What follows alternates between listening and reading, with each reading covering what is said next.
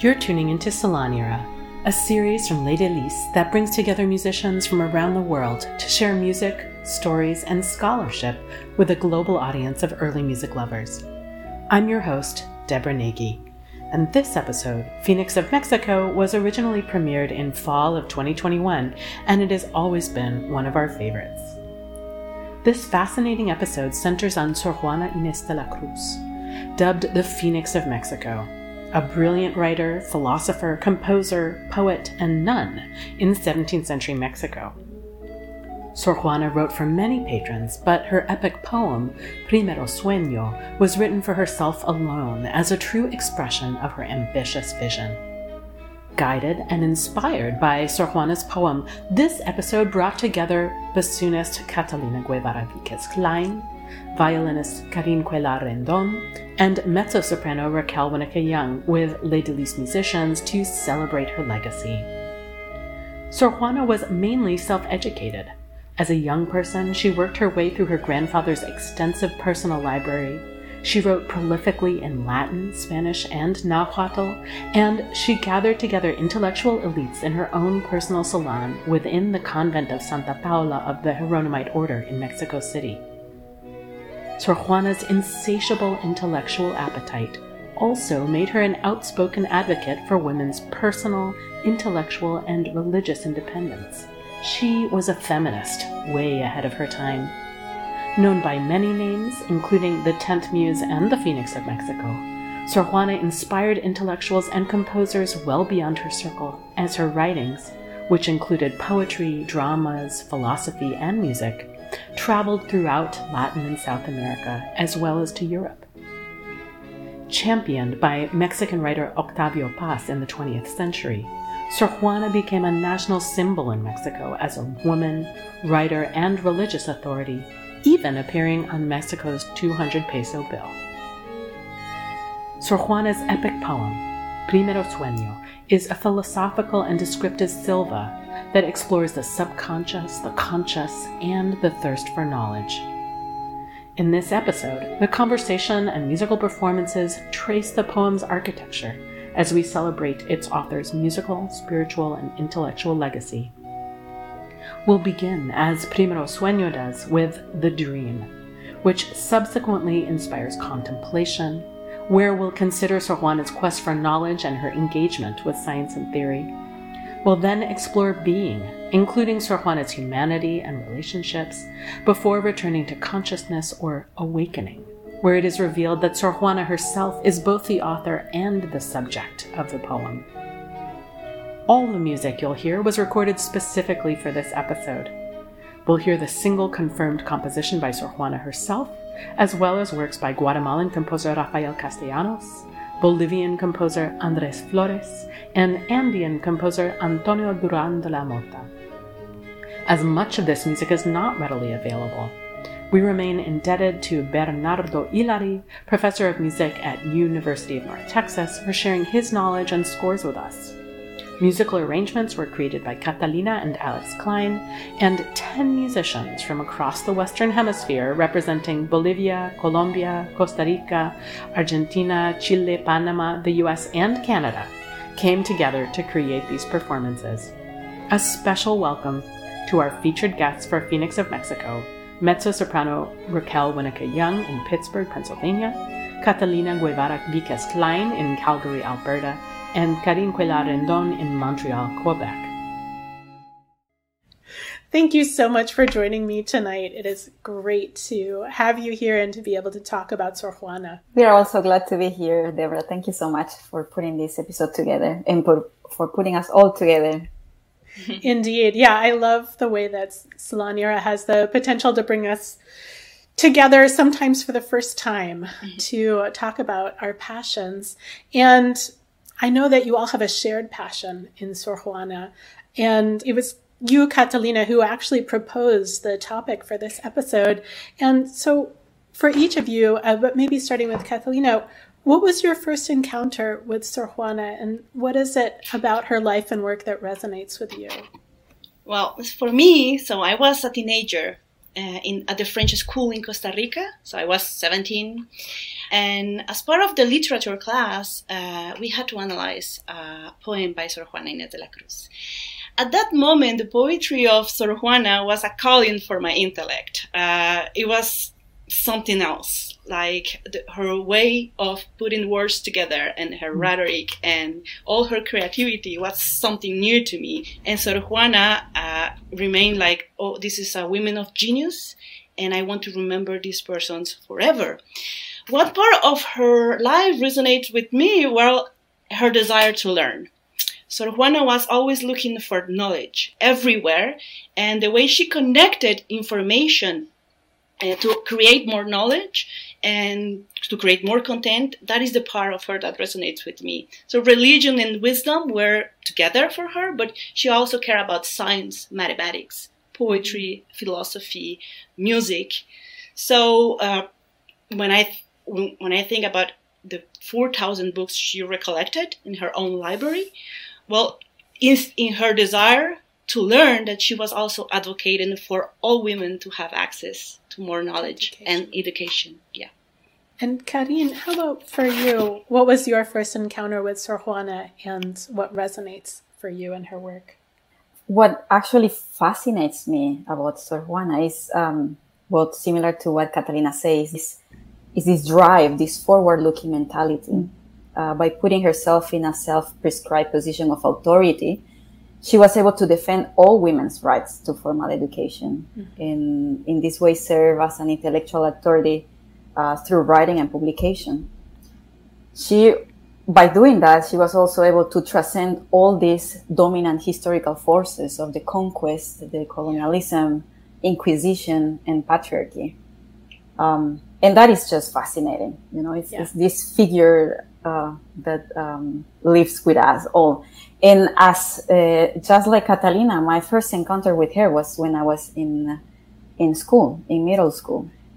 Um, yeah, through her famous poem, which we will hear later, "Hombres Necios," in which mm-hmm. you know she's showing this very forward. Uh, uh, looking mentality, and she's already in this in the 17th century um, denouncing hypocrisy of men, patriarchy, you know, in their mm-hmm. expectations of women. So um, yeah, this was the part that fascinated me: how someone had the the will to make herself uh, be heard. I look forward to hearing Hombres Necios at the at the end of our program. Raquel, finally, I have the, the same question for you, and you're so engaged in particular recently with with texts and, and texts of Golden Age uh, Spanish writing. What was your first encounter with Sor Juana, and what about her work resonates with you? Well, my first encounter was my mother reciting poems uh, for me at home, uh, not knowing where they were coming from. And then I, I, realized, you know, in school, like like Catalina and Karin, like this this uh, this person exists. Uh, Sor Juana is very well known in, in Latin America and South America. So we studied her in school. Um, in the 90s, there was a movie in Argentina mm-hmm. made uh, about her. Um, and what what resonates to me is the fact that she was true to herself.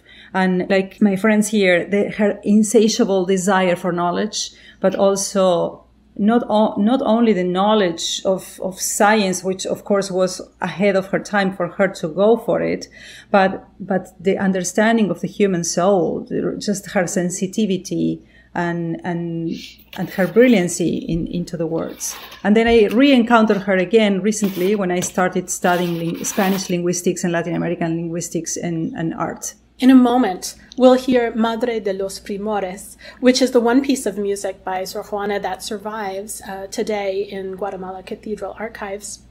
And at the opening of this piece, Raquel, you chose to uh, recite some verses from Primero Sueño. Um, and I wondered if you could just talk to us a little bit, telling us what this passage evokes in terms of images and how this piece relates in your mind to the theme that we have tonight of Primero Sueño. Yes, certainly. So there are two reasons for me. Um, at the beginning of, of the poem, the part that we are not reciting is pyramidal. She, she chooses uh, words that are extremely slow and bring us into that space right before we fall asleep, in which only the creatures of the night are protecting us. Everything is silent and slow. And there is a huge connection with this beginning of Madre de los Primores, right? It, it space, the slowness, we very slowly fall into that space that she takes us in the poem as well. And then there is another aspect of Primero Sueño the moment we chose to, to recite is, is the one in which she talks about the, the first cause, the primera causa, which for her is the creation of all essence, the beginning of everything, and her love and devotion for God and, and religion. So this also, this, um, this devotion is seen and heard in Madre de los Primores as well. Fantastic. Let's listen. Y según Homero digo la sentencia. Las pirámides fueron materiales, tipos solos, señales exteriores de las que dimensiones interiores, especies son del alma intencionales, que como sube en piramidal punta al cielo la ambiciosa llama ardiente, así la humanamente su figura trasunta, y la causa primera siempre aspira, céntrico punto donde recta tira la línea, sillano circunferencia que contiene infinita toda esencia.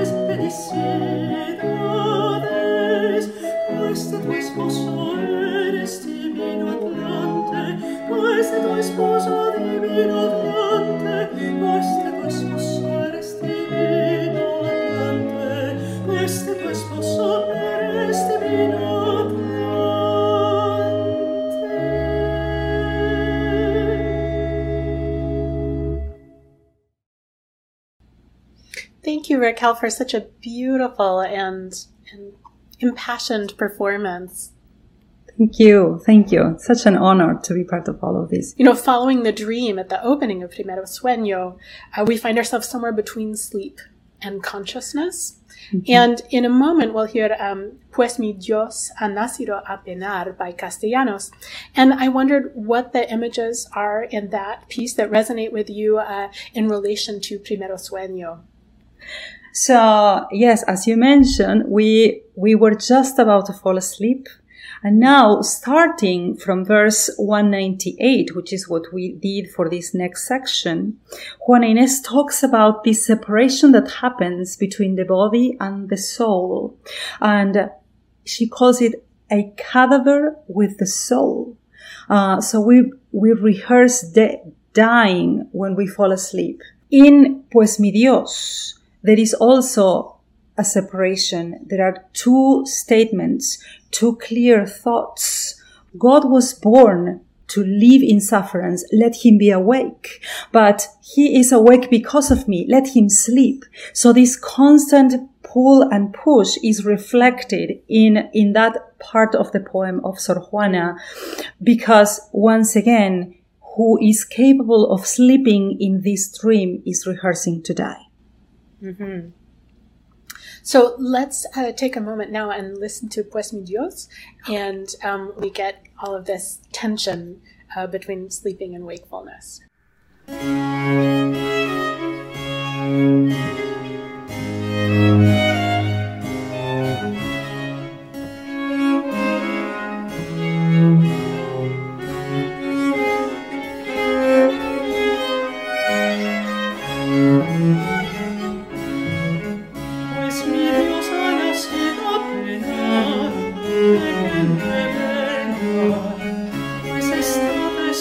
Amen.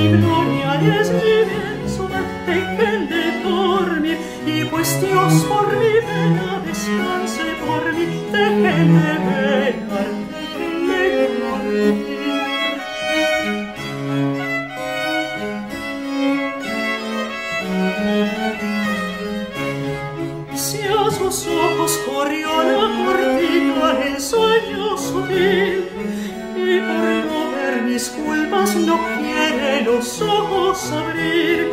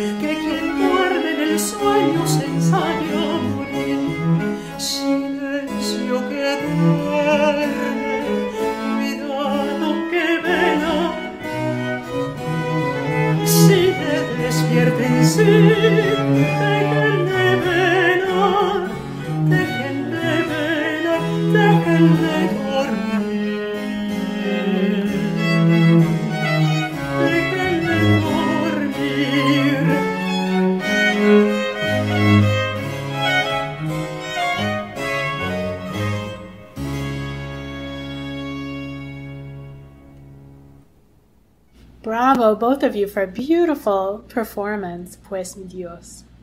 Absolutely gorgeous. Primero Sueño, it is amazing for me to read for the first time in translation and be confronted with so much imagery um, as well as kind of display of knowledge, which was not so unusual in a way as to establish legitimacy for any writer in early modern times. But it's sprinkled through with references to Homer, to uh, Greek mythology of all sorts, to um, you know referring the, to the pyramids of ancient Egypt and the symbols about eagles, and and even reflecting on what was then kind of modern science um, and uh, ideas about medicine and the four humors and all of that.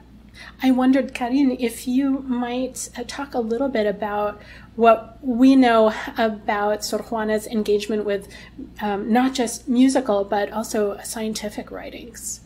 Sure, yeah. Um, Sor Juana was an avid learner since she was very small, right? Um, it is known that by age four she was already bilingual in Latin and Spanish, and she also mastered Nahuatl, um, mm-hmm. an Aztec language. Um, something that I wanted to mention in in since we are talking about the pursuit of knowledge is that when she was 16 years old, she wanted to join a university, which it was a privilege only reserved for men.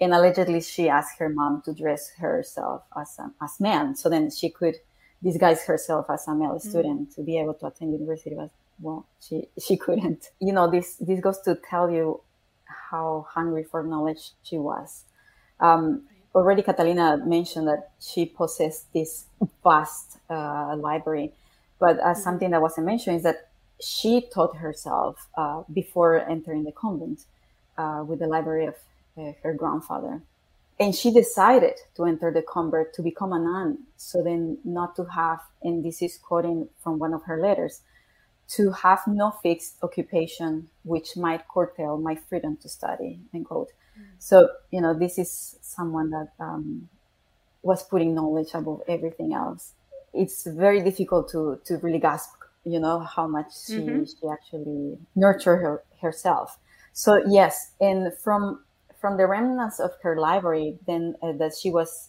she had to give up at the end of her life we know that um, she had access to neoplatonic hermeticism writers like uh, Athanasius uh, Kircher and also other uh, philosophers like Descartes and Gassendi.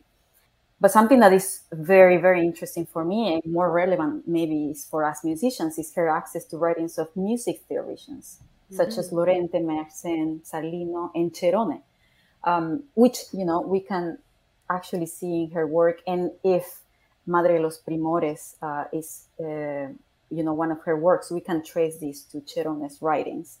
So then you know, it's not surprising that with all this knowledge, uh, besides, you know, all, all the science that she was um, uh, learning and, and, and reading about, she decided to write a treatise, a musical treatise, mm-hmm. Um, which she titled El Caracol, in which, uh, well, she combined both knowledge of math and science and music. And um, she proposed in this treatise that musical harmony should be conceived as a spiral instead of a circle. Um, she also intended to simplify music notation and solve the problems uh, the Pythagorean tuning posed well this yeah so you know you can see how this mind was working beyond uh, mm. What we, we can actually grasp right now um, right. well unfortunately these treaties got lost but there are some of um, these uh, excerpts of, of these treaties found in some of her romances like for example después de estimar mi amor catalogas mp 21 and in other works too, in Villancicos, in Loas, in which she talks about uh, musical harmony and composition and questions about temperament. But it's quite um, interesting because at the end she she refers to someone very known, which is Elvira Sola. Anyways. Well, this eternal search for knowledge and and this very ambitious type of acquisition of knowledge, just not in, in books, but in, in ideas, is something that really is important in Primero Sueño there's a, a point in the poem at which actually this sense of kind of overreach is is symbolized by uh, um, actually the character of Icarus, sort mm-hmm. of flying too close to the sun and getting in trouble. And in the next section of Primero Sueño, we've been talking about all this lofty stuff of the transcendence of the soul and pursuit of knowledge on this extraordinarily high level. In the next section, we talk about being and the kind of human and the human relationship. So I thought it was an opportunity, Catalina, in particular, if you could speak about um, Sor Juana's relationships here on earth in particular, because uh, going into the convent means that you are not going to marry. well, okay, so it's important to understand that Sor Juana celebrated women as the place of reason and knowledge, not necessarily passion. Mm. So this is really revolutionary. So reason and knowledge, women. Okay, so the convent mm. was good for her because there she could study, she could write, she, she can even teach at some point. Mm-hmm. So she had an understanding about biblical, philosophical, but also mythological sources. So to be human for Sor Juana means to continue to learn and to celebrate knowledge as part of life. So in her relationships, it's important to understand that her father was an absent figure since the beginning and the patronage of the viceroys and vicereine of New Spain helped her to maintain. So it was the convent, but also she got very mm. famous uh, on her milieu, and because she was so smart, and so she got protected, and she got protected by by important women, uh, Dona Eleonora del Carreto and Maria mm-hmm. Luisa Manrique de Lara y Gonzaga, for example. So this patronage was very important for her freedom because freedom means she could continue to learn, she mm-hmm. could continue to write, she could continue to create things. And at some point, she became very dangerous for the religious authorities. Mm-hmm. Once she established that human art, philosophy, science were necessary to understand theology and to understand the world as we know it. So those relationships at Sor Juana, even when she was very young, she, it seems like she got some, you know, invitations to marriage. But she said no, because marriage will mean that, okay, she will have to obey somebody. And so religion was her way to f- be free. The convent was a protection, but she looked for that protection in other places like the patronage and stuff. The next piece that we're going to hear is uh, Dios y Joseph Apuestan. Um, this is by uh, Antonio Duran de la Mota. It's a work that's preserved in Sucre, Bolivia, and it's a for Christmas. And so I wondered, Raquel, if you could talk to us about why you chose it and how um, it relates to our theme. Yes, absolutely. So it relates to this um, two pu- putting together points of being human is to, to be the hinge, to be in touch with the supreme, but also to be dust. So my connecting point uh, was the fragment that starts in verse 652, where Sor Juana talks about the characteristics of being human. Uh, she establishes that, that we possess three souls combined uh, that makes us this hinge, the bisagra, the hinge and connection with God. Uh, we possess the intellect and imagination, but at the same time, we are dust, we are low creatures, and besides the five senses, we possess three faculties memory, comprehension, and will. So Dios y Jose shows exactly this in a humorous way, right? The godly and the earthly, uh, the, the betting ideas between God and Jose about Mary, and but at the end there is no winner. Both substances are important and, and, poignant, and poignant. Wonderful. Let's listen to Dios y Jose.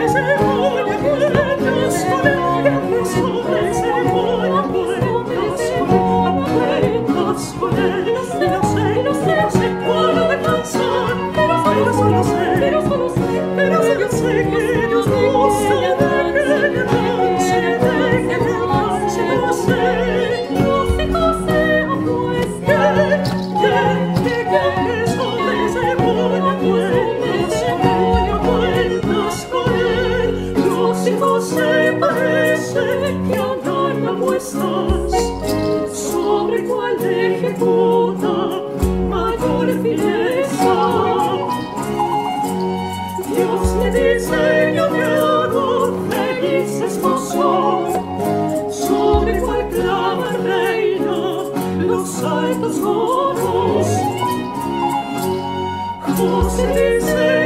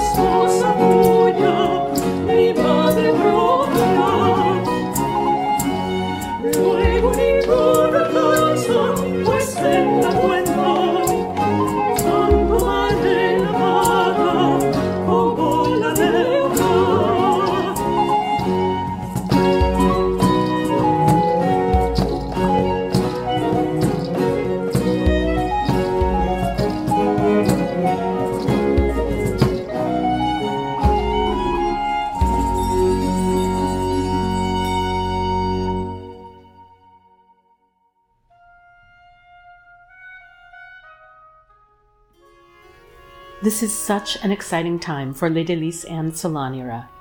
Les Délices is in the midst of its 15th anniversary season and our fourth season of Salon Era. The episode you're enjoying today, Phoenix of Mexico, was created during the height of the COVID 19 pandemic in the fall of 2021. This episode is full of heart and passion, and the remotely produced musical collaborations were some of the most ambitious the series has attempted. 10 musicians from across the Western Hemisphere, representing Bolivia, Colombia, Costa Rica, Argentina, Chile, Panama, the US, and Canada, came together to create these performances. Thanks so much for being a part of our global community of music lovers as a listener to Salon Era. With your support, we can continue to collaborate with engaging artists from across the country and around the world. You can support Salon Era by subscribing to this podcast and by donating at salonera.org. Your donations make every episode possible. Thanks again for supporting Les Délices and Salon Era by listening and subscribing to this podcast. Now, let's return to our conversation with Catalina, Raquel, and Karin. Bravo, that is so very fun. As we arrive to the end of the journey of Primero Sueño, the final part of the poem you defined as awakening. And I wondered how the nature of the poetry changes, Raquel. So, if we remember, uh, at the beginning everything was slow with Madre de los Primores. Mm-hmm. And then now towards the end, the rhythm of the words moves fast. Um, it is very resonant. It talks about musical instruments such as bocinas, like curved and hollow, uh, and brings in the birds and the trumpet-like sounds. Uh, there is a clear battle uh, of the day coming to conquer over the night mm. and which retreats to the other end of the earth to make the other half fall asleep now. So that is the, mm. the cycle that, that we chose. So, uh, that is how we understand this life, right? Mm-hmm. Um, so something very important at the end, uh, and very, very poignant to me is that she says the last words, the world illuminated, the world enlightened and I awake and myself awake. So no one else than Sor Juana is the protagonist of this mm. journey that was Primero Sueño. I think we have your recitation of the final verses to share. Consiguió al fin la vista del ocaso el fugitivo paso, y en su mismo despeño recobrada, esforzando el aliento en la ruina, en la mitad del globo que ha dejado el sol desamparada. Segunda vez rebelde determina mirarse coronada. Mientras nuestro hemisferio la dorada ilustraba del sol madeja hermosa, que con luz judiciosa de orden distributivo, repartiendo a las cosas visibles sus colores iba, y restituyendo entera a los sentidos exteriores su operación, quedando a luz más cierta el mundo iluminado y yo despierta. So the next piece that we're going to listen to is A este edificio celebre by Andres Flores, who's a Bolivian composer writing in the first half of the 18th century, which is to say, I don't know, 50 or so years um, after the death of Sor Juana. So I wonder a few things about this villancico. Obviously, her poetry is, is still being set at this late date all throughout uh, Latin and as well as South America. And so, how would this music have been heard, or what kind of context? And how was it that her poetry is still being set to music? And, and how is it that this music survives uh, for us to this day? Yes, so um, this genre that was used uh, by Andres Flores, the villancico, is a Spanish genre. Andres Flores uh, was a composer in the first half of the 19th century, but he belongs to a long tradition of mm Spanish composers. Uh, Andrés Flores is a criollo composer born from Spanish uh, ancestors. And before him, um, we had Juan de Araujo as the maestro de capilla in La Plata. Andrés Flores never got to be a maestro de capilla, but he was a choir boy in, a, in Juan de Araujo's choir. So he learned from him this Spanish tradition. So this genre, the, the villancico, um, is not just a Christmas carol, as we mm. may think. It's a song of the village. That's what means villan or villano, villancico. It was performed at any festivity of the office during the, the liturgical calendar year. Um, with texts from the village, that was the, the basis of this genre. So then Andrés Flores Este Edificio Célebre, for example, is a villancico composed for this uh, Holy Sacrament uh, festivity. But you know, we, we don't know much about the performance practice of villancicos, but what we know from the descriptions of villancico performances tell us that there was no doubt as the transformation of the congregation from being a part of the celebration of the mass to an audience member. So the, mm. the villancicos were performed at the end of the service. And, you know, we know that, for example, in the Iberian Peninsula in, in Spain, uh, villancico audiences were rowdy and, and, noisy and reacted to, you know, to all mm. the villancicos and, and clapped. So we may expect that this also happened in the Americas. And during the colony, in colonial territory, the circulation of music, the circulation of writings was so fluent that I would dare to say that uh, the writings of Sor Juana arrived to La Plata, arrived to Potosi fairly after her death or maybe during her lifetime. We know that the viceroy and viceroy of uh, Mexico City, of viceroyalty of New Spain, they they were her patrons and they paid for the publishing of some of her mm-hmm. works. Let's listen now to uh, Andrés Flores' A este edificio célebre.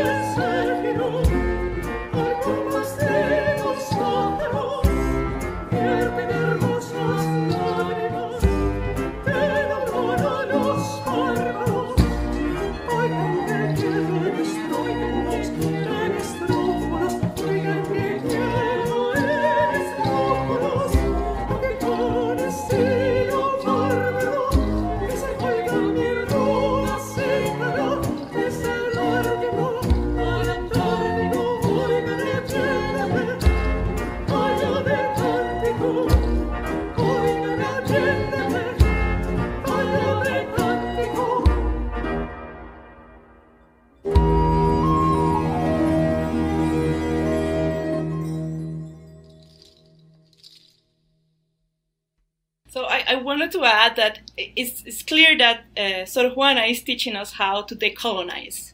With Edificio Celebre is the great example of how we should decolonize. Edificio Celebre, we, we think that it could be a, cat, a cathedral or the religious authority, but it's not. Edificio is her work, is her art, and she wants her voice to be listened from the Arctic to the Antarctic. That is what she's saying mm-hmm. to us. So Edificio is, is her poetry. So remember that I said that she wanted women to be connected to knowledge and, and mm-hmm. reason, mm-hmm. but she had a passion, and passion was poetry. And the way she connects all the words and makes is teaching us how to decolonize. And that's what I love from this music. That's so fantastic and a great transition, actually, to returning to some of these themes that we talked about at the very opening mm-hmm. of Sor Juana as, as essentially sort of a proto feminist and I, am reminded a little bit of a, another amazing woman writer from 250, 300 years earlier, Christine de Pizan, writing The City of Ladies and advocating for knowledge and for kind of women's intellectual and emotional and financial independence. And so, Karin, you had offered to read to us from Hombres Necios. Hombres necios que acusáis a la mujer sin razón, sin ver que sois la ocasión de lo mismo que culpáis Si con ansia sin igual solicitáis su desdén, ¿por qué queréis que obren bien si las incitáis al mal?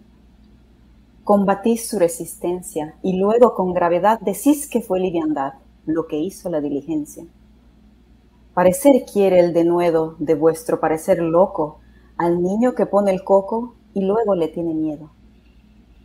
Queréis con presunción necia hallar a la que buscáis, para pretendida taís y en la posesión, Lucrecia.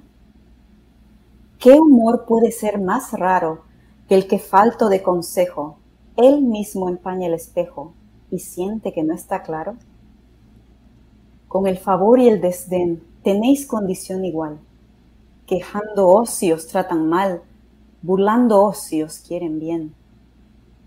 Opinión ninguna gana, pues la que más se recata, si no os admite, es ingrata y si os admite, es liviano. Siempre tan necios andáis, que con desigual nivel a una culpáis por cruel y a otra por fácil culpáis. Pues ¿cómo ha de estar templada la que vuestro amor pretende, si la que es ingrata ofende y la que es fácil enfada?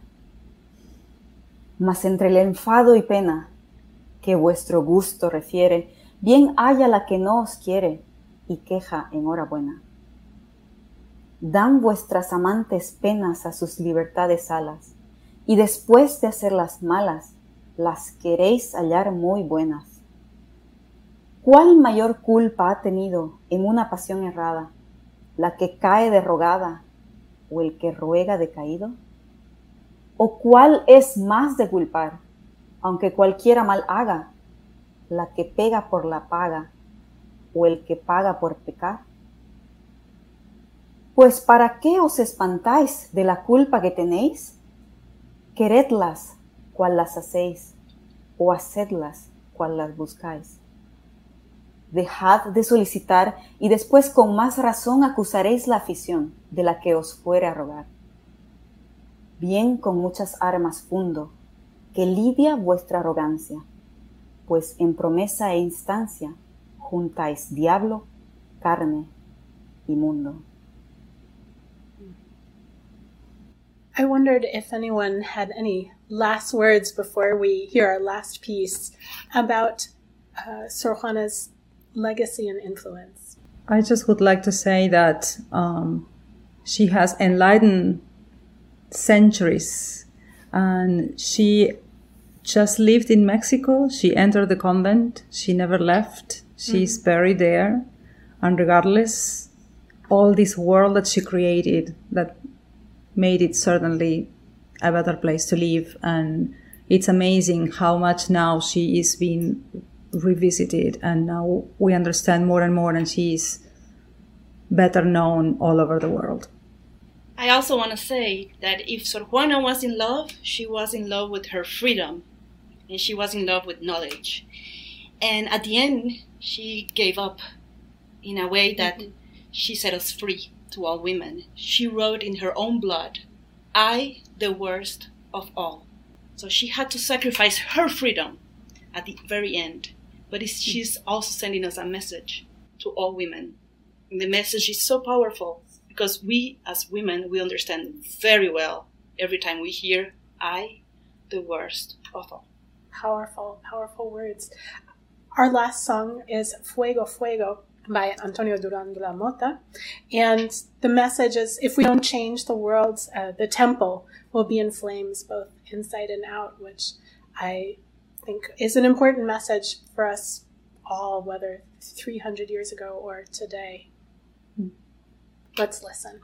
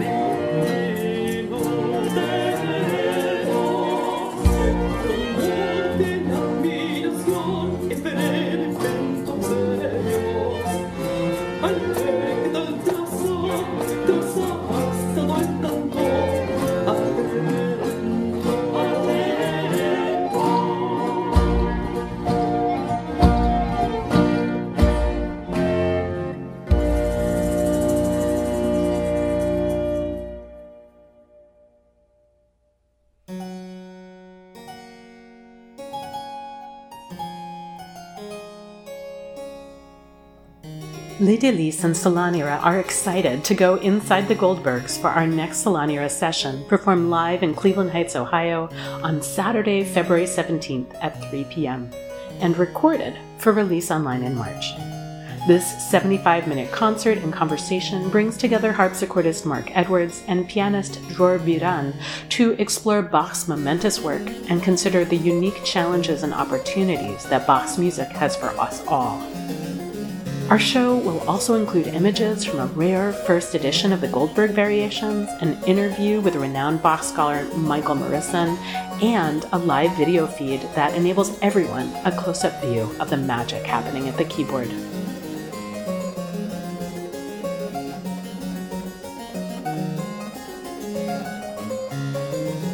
We're proud to collaborate with the Riemenschneider Bach Institute at Baldwin Wallace University and Piano Cleveland for this event. If you're in Northeast Ohio on Saturday, February 17th, join us to listen and learn as our featured guests share gorgeous music and fascinating insights in a casual setting at the Heights Theater in Cleveland Heights. Admission is free and no reservation is required. Details are at lesdelices.org.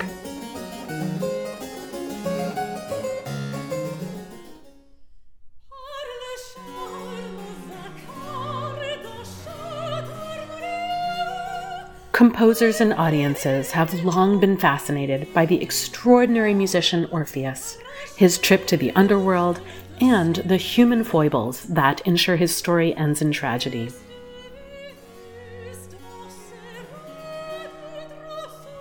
Tune in on Monday, February 26th as we premiere Orpheus Revisited featuring beautifully recorded performances of music by Rameau, Courbois, and Jonathan Woody from Les Délices' digital catalog, paired with fresh interviews with artists Hannah DePriest, Jonathan Woody, and scholar Susan McClary.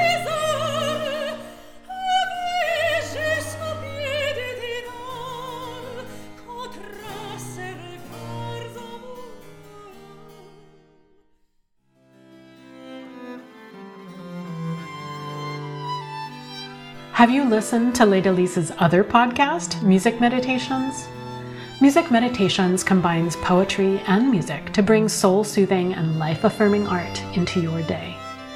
Featuring classic and contemporary poetry by Northeast Ohio writers, along with curated performances from Les Délices' live performance archives, each bite sized episode concludes with prompts for mindfulness or guided listening.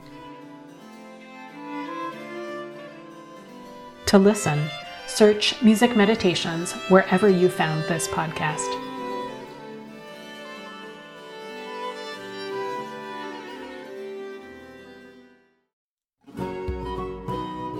Thanks so much for listening to this episode of Salon Era. This episode was created by me, executive producer Deborah Nagy, associate producer Shelby Yaman, and Hannah DePriest, our scriptwriter and special projects manager. It originally aired in fall 2021 as part of Salon Era's second season. Our featured guests were mezzo soprano Raquel Winnica Young, violinist Karin Cuellar Rendon, and bassoonist Catalina Víquez Klein. Support for Salon Era comes from the National Endowment for the Arts, Cuyahoga Arts and Culture, the Ohio Arts Council, and audience members like you. Salon Era's season sponsors are Deborah Malamed, Tom and Marilyn McLaughlin, Greg Nosen and Brandon Rude, and Joseph Sopko and Betsy McIntyre. This episode featured musical performances of music by Sor Juana Inés de la Cruz, Rafael Castellanos, Antonio Duran de la Mota, and Andres Flores. A filmed version of this episode is available to Salon Era members. Visit salonera.org and you can get full performance details as well as learn more about the music and information shared in this and any episode please subscribe and leave a review on Apple Podcasts. It really helps the show.